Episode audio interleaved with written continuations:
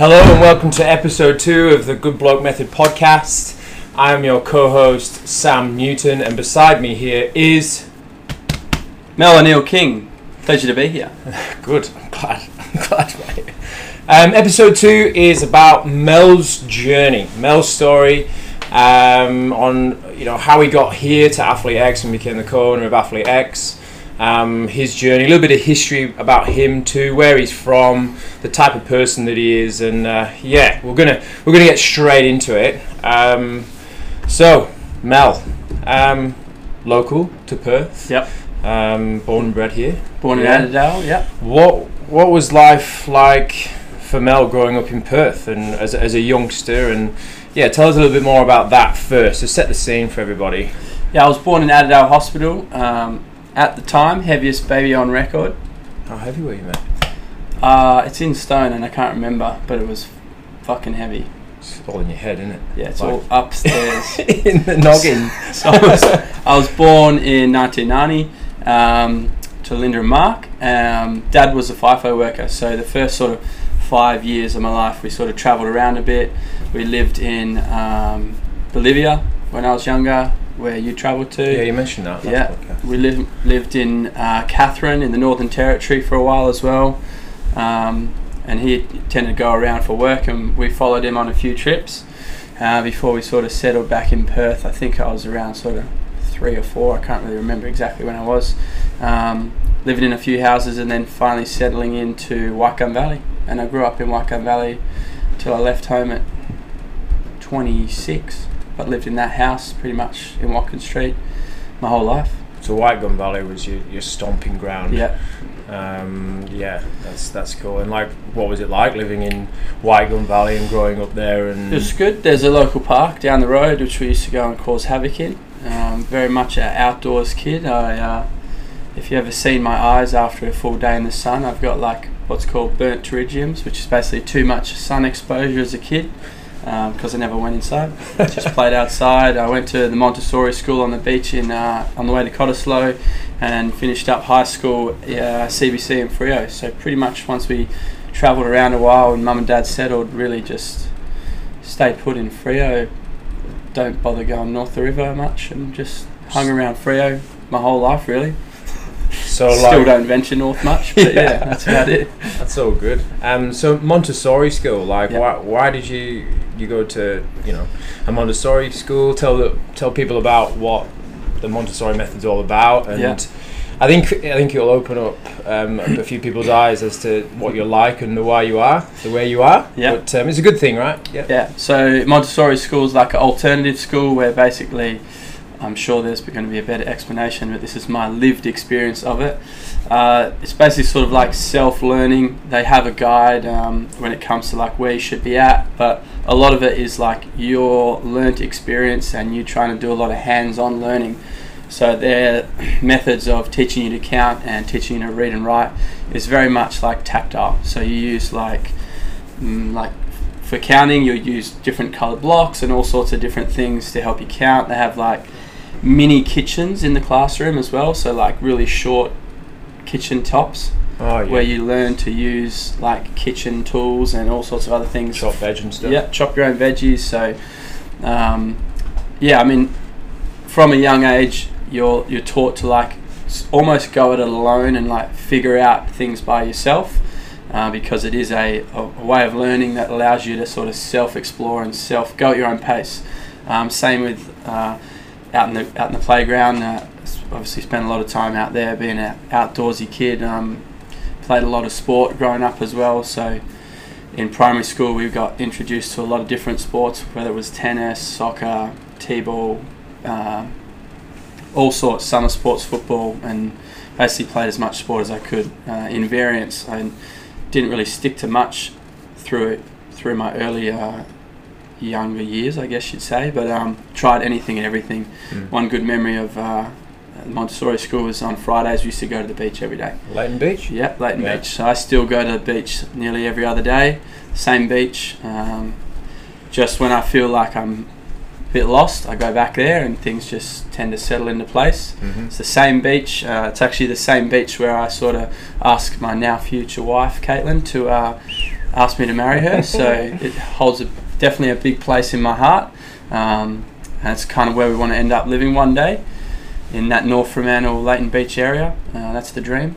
But That'd be a yeah, good spot to live. yeah, I grew up there and went to primary school there. My sister went there. Still got some good friends from that from that primary school, and my mum's like best friends all formed in that school really. So definitely holds a strong place in my heart. Uh, Montessori. It's it's also probably the reason that I work for myself. Yeah. Um, because I yeah tend to not work uh, too well at in a long period of time in sort of uh, the environment where it's very like instructional. You do this, you do that, or you get out.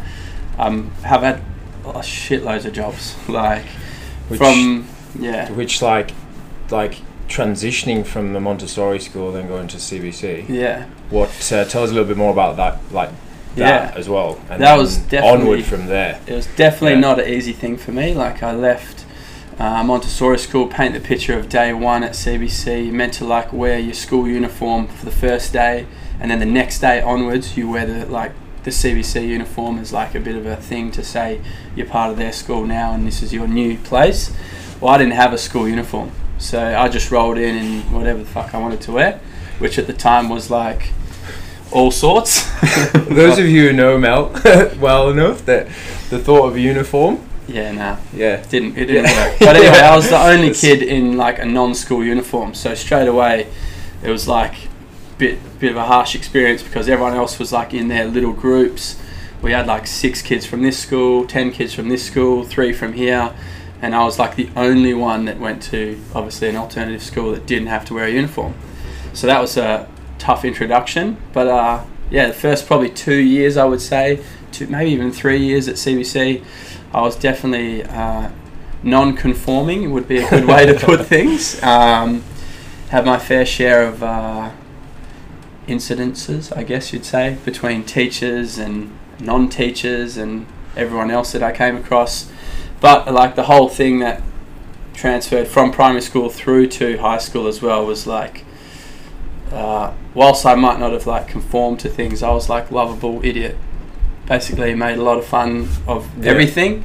Um, my own no change there. yeah, my own at my own expense, but also to the expense of others. Which, as a maybe 40, 50 year old teacher that's done the same job for 30 years, you get a 13 year old kid come in and basically tell them that I'm not interested in what you have to say. I do what I want. It didn't go down so good Mm. for uh, about three years. I think in year 10, I, uh, I got suspended for like, yeah, we won't go into that, but I got suspended for whatever reason. Um, and then from then on, I think I was like, okay, cool. I need to like, I need to sort of adapt here and go into their little pigeonhole of doing things their way, which was like it was tough for me for sure. but year 11 and 12 onwards became a much better experience. I sort of got to know my mates, and which I had the whole way through, and then did all right at school. In year 11, I was on track to do like TE, and basically dropped it all because I just didn't want to do it. And it's generally how I've sort of done things, and got to the end of year 11, decided that I didn't want to go to university, so I dropped all my TE subjects to do the, the cool stuff. So I went and did metalwork, woodwork, outdoor ed, PE, PE as much as I could. Yeah, I just played sport and made stuff for the last year of my high school, and um, from there I finished high school and didn't really know what I was going to do. So like that was my next one is like you know after after school and Yeah, starting to recognise that you had a little bit more of a, a practical application in life and those what your skill set suited. Then what happened next? Like you came out of school and you know you've had numerous jobs. Tell us a little bit more about that and how it sort of transitioned to today and how it's benefiting you now. Yeah, I mean, I probably worked at every fast food chain possible in the like in my late teens. So McDonald's, Hungry Jack's, Chicken Treat, Red Rooster, you name it, I worked at them, and never lasted really more than a year. Um, after a year, I just got really bored and used to start mucking up and just getting over it. And once I started playing up, they were like, "Yeah, see you later." So yeah, it didn't last very long, but had a lot of different jobs. Um, once I finished high school, I went on Leavers, and the day after, I, or the day I got back from Leavers, I drove into my driveway, and my next door neighbour was his his him and his brother owned like a metal fabrication shop. So I drove in, hungover after drinking for five days and eating nothing but mi goreng, um, which was a good experience. And uh, the, he basically saw me and said, "Yeah, you you got any plans?" And I was like, "No, I've got no plans." So he's like, "Cool, yep, start on Monday." So I rolled into a, a all Croatian uh, company called MIE, taken in by the boys there, and did about two and a half years of a fitter machinist apprenticeship in a metal workshop um, where they did FIFO and I sort of fitted in in their workshop. And once I'd done my first year, I started doing FIFO as well. And yeah, I didn't finish. So in like 2009, I basically checked it. I was over it. I was the same thing. I thought I knew what I was doing with that trade, and I was like, I don't want to do this anymore because I can't see myself being a FIFO worker. I'd had a girlfriend through the starting period of my uh, apprenticeship, and then as soon as I started working away, like that wasn't going to work at 19, working three or four and one shutdowns going away every week. So we broke up, and I basically said, I'm out of here.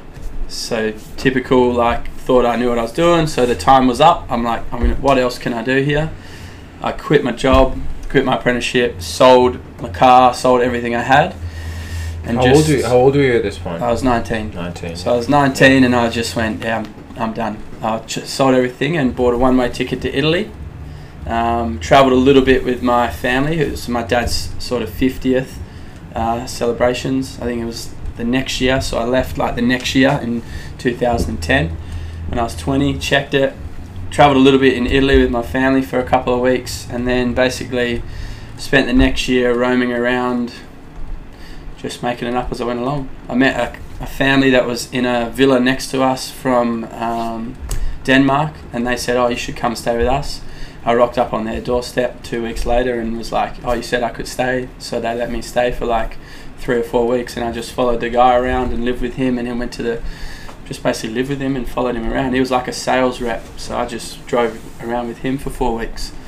I got bored of that, and then went over to England where I um, had a mate of mine that lived in the north in South Shields.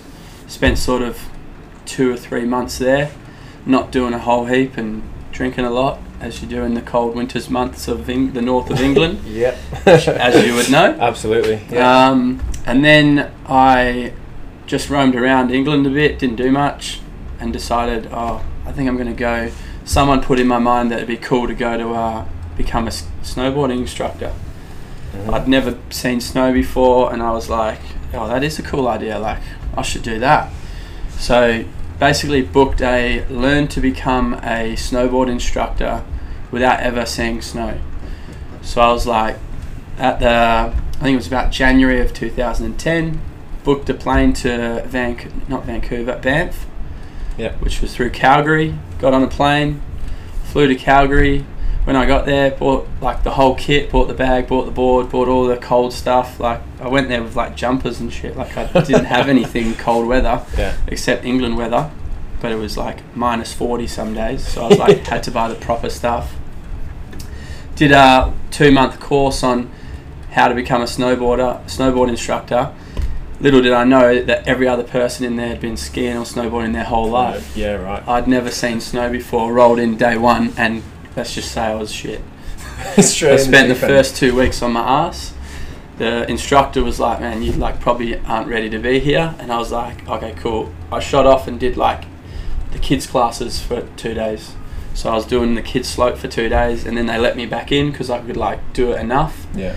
Spent the next two months like skiing around Canada, and yeah, doing whatever else in Banff that you do, and then my best mate at the time was having his 21st in like April, March. So I was like, cool, I'm done.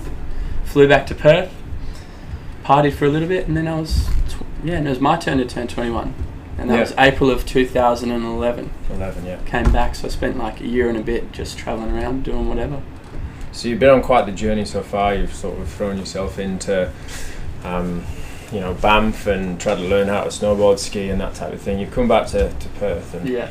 I think I think the audience would like to know as well is like where when did when did Caitlin come on the scene, and when how did you meet Caitlin, and um, yeah, tell us a little Yeah. bit more about that, that if you want to share. So I'd met Caitlin on Leavers. She was in like the tent next to the. We stayed in a van with like me and six mates, and like they were in a tent group next to us. So we we'd met each other and like mutual friends. We knew who each other were, and we didn't really say too much to each other at the time, and she ended up started going out with one of my mates. Yeah. So they went out for a while, and then like they broke up, and basically I started going out with her, and none of my friends agreed with it, and in like 2011, basically by the Yeah. time I got back, I started going out with her. They didn't like it, so I haven't spoken to them since. Basically, Yeah, right. eight years ago, I had like five or six best mates who, like, literally we saw each other every single day. Started going out with Caitlin, which was like very no kosher if you've ever been around a lads group. But like at the time, I was like, I don't really give shit what you guys think because I think she's awesome and it is what it is. Um, and yeah, basically on a dime, haven't spoken to my best mates of high school for like eight years. So that sent me down a path of like not such good things. I uh, turned to getting as drunk as possible as quickly as possible. If you've ever like lost a bunch of friends to any circumstances, it was it, it rocked me a bit. I was like 21. Typically around 21, what do you do? You're like hanging out with your mates a lot, going out doing whatever. And at 21, I basically had no mates with a new girlfriend, and I was like, what am I doing here? At the time, I was think I came back and I was a postman. I think I was a postman at this Time. stage. Maybe I wasn't Mm. a postman even yet. I was studying. Um, basically, I was studying to be, go to uni. I thought I had to go to uni to get some qualifications, so I was doing like a bridging course.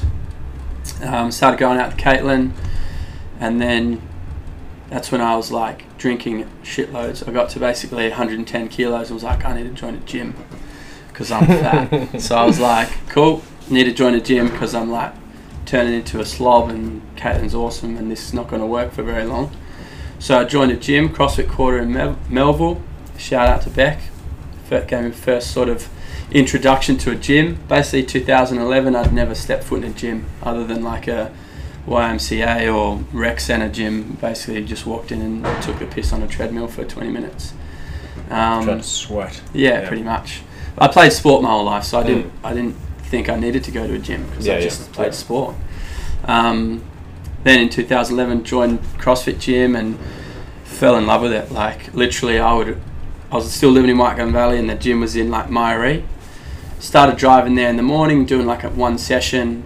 After about three months, I was like, I was hooked. I used to like run to the gym and do the 6 a.m. So it's like nearly 10 k's away. Run there took me like 45 minutes, an hour to run there. Train in the 6 a.m. Run all the way home. Get on the bus and go to school. Come back from school or TAFE or wherever I was, and then go and run back to the gym, and spend that entire afternoon training the same class that I did in the morning again Yeah. because they let me do it again. Um, and only because I basically was there all day, every day, morning, afternoon. Caitlin was like, "You're cheating on me for sure," because I was spent like the entire week. Like I'd come home and be like, "Cool, I'm off to the gym. See you later." And I wasn't. I was at the gym like every day, um, and I'd basically been there for like seven months, and the Christmas party rolled around.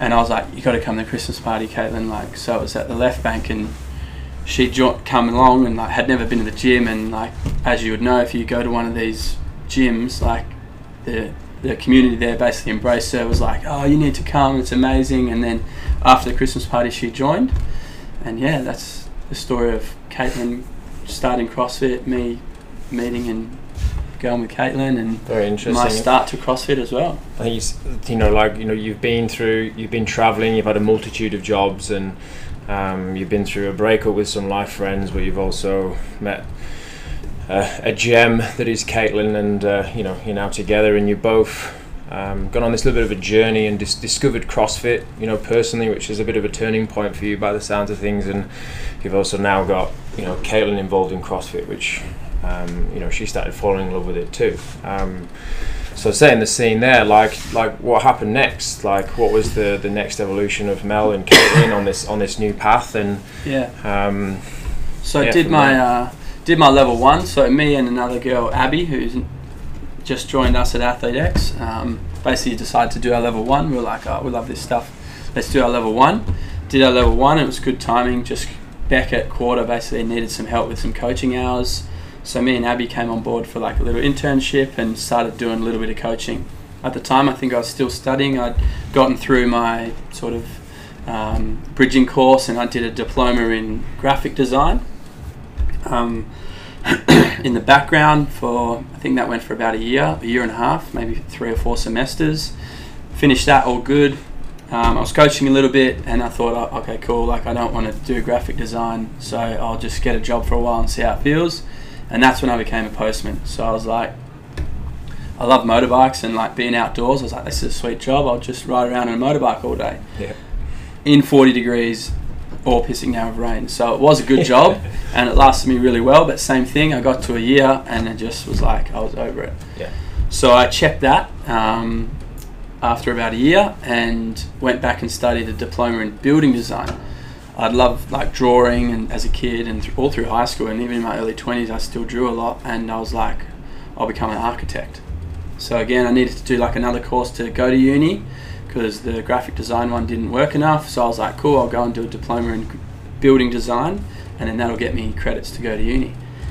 Basically, the whole time I was doing that, basically through 22 to 23 onwards, I was still coaching at quarter and like falling more and more in love with training and coaching and helping people. And um, quarter had moved a few times before that, uh, or during that time, and I was like, I, I love doing this stuff so I, finished the diploma. I think I was 25, 24, 25 maybe. Um, by that stage, I'd quit the um, um, posting, and I was like, I'd come to a bit of a crossroads. I was, a, I was going to either go to uni and become uh, an architect, or I was going to go and open a gym. I was like, I'm 25, and my my my idea was like, if I do this for 10 years, and just give it a red hot crack. I'll only be 35. I'll still have to work for another 30 years, so I can come back and become an architect when I'm 35, and I'll have given it a red hot crack. Didn't know anything about business or anything like that.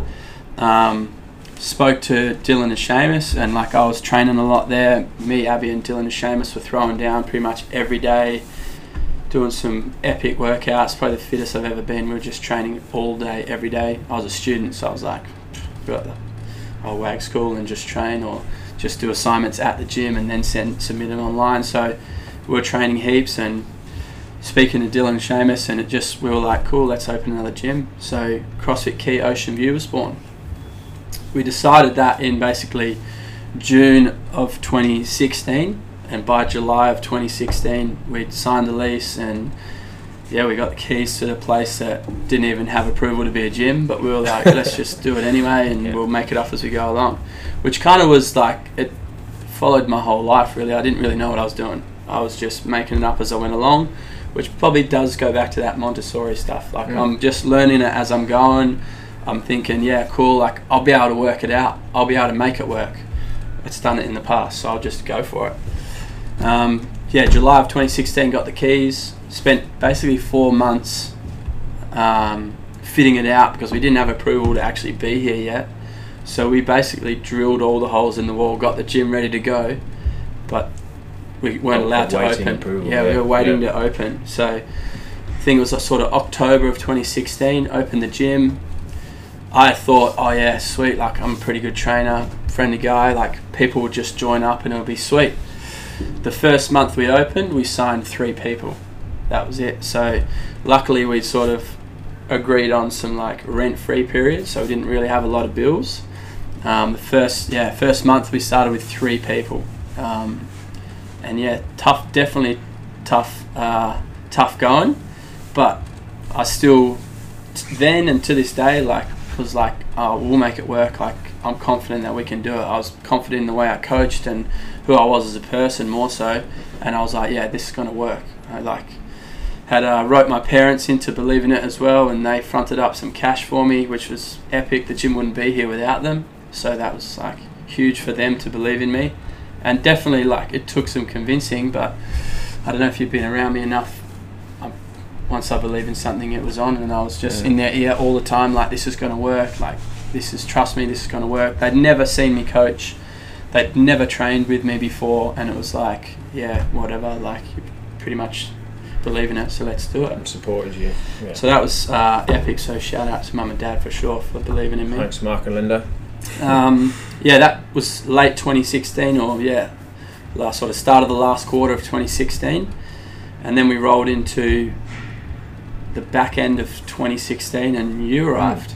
Yeah. So the infamous uh, training session at uh, Freo Key Yeah. where you passed out, and uh, I took you to the hospital and tried Yeah. to look after you for a while. That was the first time I met Caitlin as well. Yeah, definitely. Yeah. She worked not far away, so In the sort- Mitsubishi Colt. yeah, in the blue Colt. Yeah. Kingfisher Blue. So we sort of caught up with you. You met Caitlin, and I met you, and from there we just spoke about you sort of renting some space. So you moved from Broome like without without Becky, sort of come here and get things set up. And I think you experienced this similar thing that I did. Like Mm. it's, it's hard work down here to get people to join a gym that no one really knows who you are. Mm. And it was the same for me. Like people knew who I was, but they were sort of they were they were where they were and they didn't want to leave. So I was like, oh man, this is going this isn't as easy as I thought it was. Um, fast forward to about December of 2016, and I'd basically been running this gym like solo for the entirety of that that course. I was getting a little bit of help here and there, but definitely not what I expected it to be in regards to like the partnership of business. Um, and yeah, the infamous sleep in was like a big turning point. Huge. Yeah. So I slept through my alarm and had to try to call people that were going to be there. This is sort of December. had to call everyone that was going to be there for the 6 a.m. and tell them, oh, I'm sorry. And that point onwards, I'd never done that before. I'd never missed a class in my now sort of six, seven years of coaching at that time, and was like, this this isn't going to work. I need to change something. I can't keep going 6 a.m. through till 6 p.m. every day, doing it all. So I was like, spoke to you about an opportunity. You and the boys agreed on sort of swapping spots. You became my business partner. They sort of checked it back to Freo. Um, and yeah, as of February of 2017, Athlete X was rebranded and reborn. And that's coming up on now, yeah, three years this January, which Yeah. has been, I think at that time we'd probably had still no more than 20 people that actually attended this gym. Probably Seven. even less. Yeah, I think there you go. Seven people. We had seven like members that were actually training here in a 400 square meter facility. So definitely wouldn't recommend doing that if I did it again. But also like probably would do it again because yeah. like yeah, it's got us this far. I got some big lessons from it. Caitlin stuck by me the whole way, living at my parents' house for the first two years.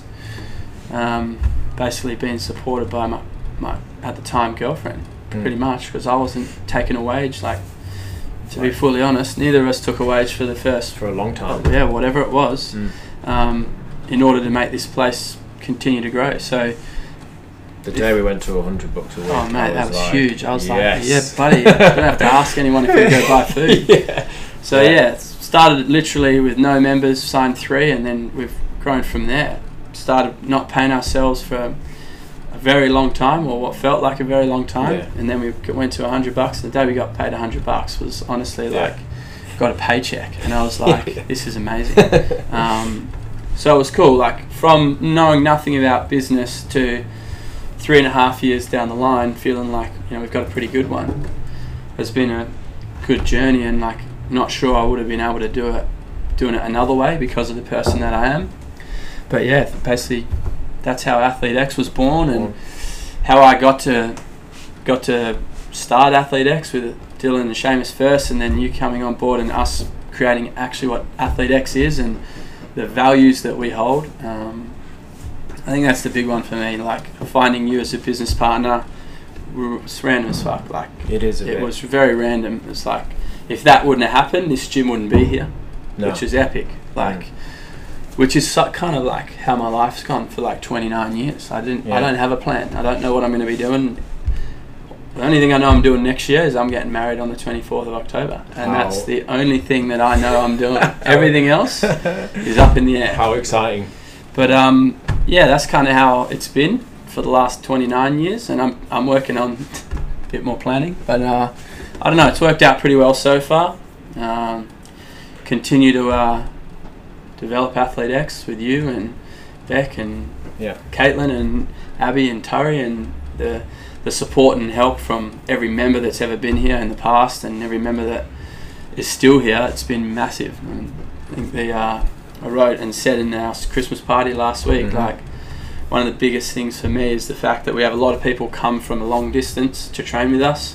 They go past a lot of gyms in order to be here, and that's like something special to me. The fact they're willing to travel a long way um, and commit to us for a long period of time. So we've been open for like three and a half years, and we have people that have been with us for over three of those years, and they're still with us.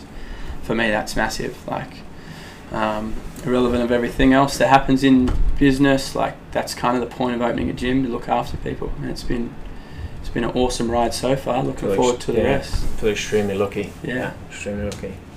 Um, we'll closing soon. We'll finish up soon. But one more question for you is: What's the biggest bit of advice that you could give somebody who Mm. is sort of like leaving school and doesn't really know what direction to take things? You know, twenty to 21, 22. Bit of advice. I can only speak them. on the way I did things, which I'm sure this is going to annoy a lot of parents, but just do something. Like, do anything. Doesn't have to be like what you think it's going to be your career forever. Like, if you know what you want to be, sweet. Like, go for that and like commit to that. Young guy at this um, that was at this gym and he's now an online member, Alex McLaughlin. Massive shout out to him. He knew he wanted to be a pilot his whole life. He's dedicated his entire life to doing that Mm. at the age of like 18 or 19 he got into the navy and he's now fully qualified navy pilot like that to me i look at that and i'm like that's sick but if you don't know what you're doing just do something go and travel get a shit job where you have to pack boxes do it for a year after you finish doing that for a year quit and do something else by doing things whether it's traveling shit jobs good jobs you're like learning things about yourself and you're learning things that you do want to do and that you don't want to do. By getting that job starting at Quarter in Melville all those years ago, I like learnt to love helping people. Like I learnt the fact that I really enjoy being around lots of people. If I hadn't have taken that job or hadn't have started there, I would have never opened a gym with you. Like, but I also had a lot of other jobs in order to find out that that's the one that I wanted to do That's right. like flipping burgers wasn't my end goal, but I did it anyway. Clearly, being a fitter machinist wasn't for me, But you tried. but I tried it. I Mm. did it anyway. Postman did it, wasn't for me, but I did a lot of things along the way. Landscaping did that for like work experience was when I was in high school. All the jobs that I didn't finish, for me, they worked as teachers of things that I didn't want to do, and I still learnt from them. And you um, think about like you know from them jobs that, you know we had at Macca's and Red Rooster and being a postman and all that sort of stuff. Yeah, Like along the way, you're going to be learning Oh, skills that um, transfer into today. absolutely. The practical skills we've got here that we're required to build stuff Yep. and plan and all that type of stuff. They all knit into one eventually. the vast majority of the things you see that are like put together or built in this gym, like me and you have built like a lot of them, and that's only because you worked in manual labour with your dad, and Did I did stuff. it when I left high school. Mm. Like, if you're not going to put yourself in that deep end of like learning, and you're going to suck when you start, for sure. You don't know what a hammer is, so you miss and smash your thumb. Of Yeah. course, that's going to happen. But like, The course of life. yeah, absolutely. And those Mm. jobs, those shit ones at Macca's, we have to talk to people. So that's probably where the journey to like being good at conversing started, you know?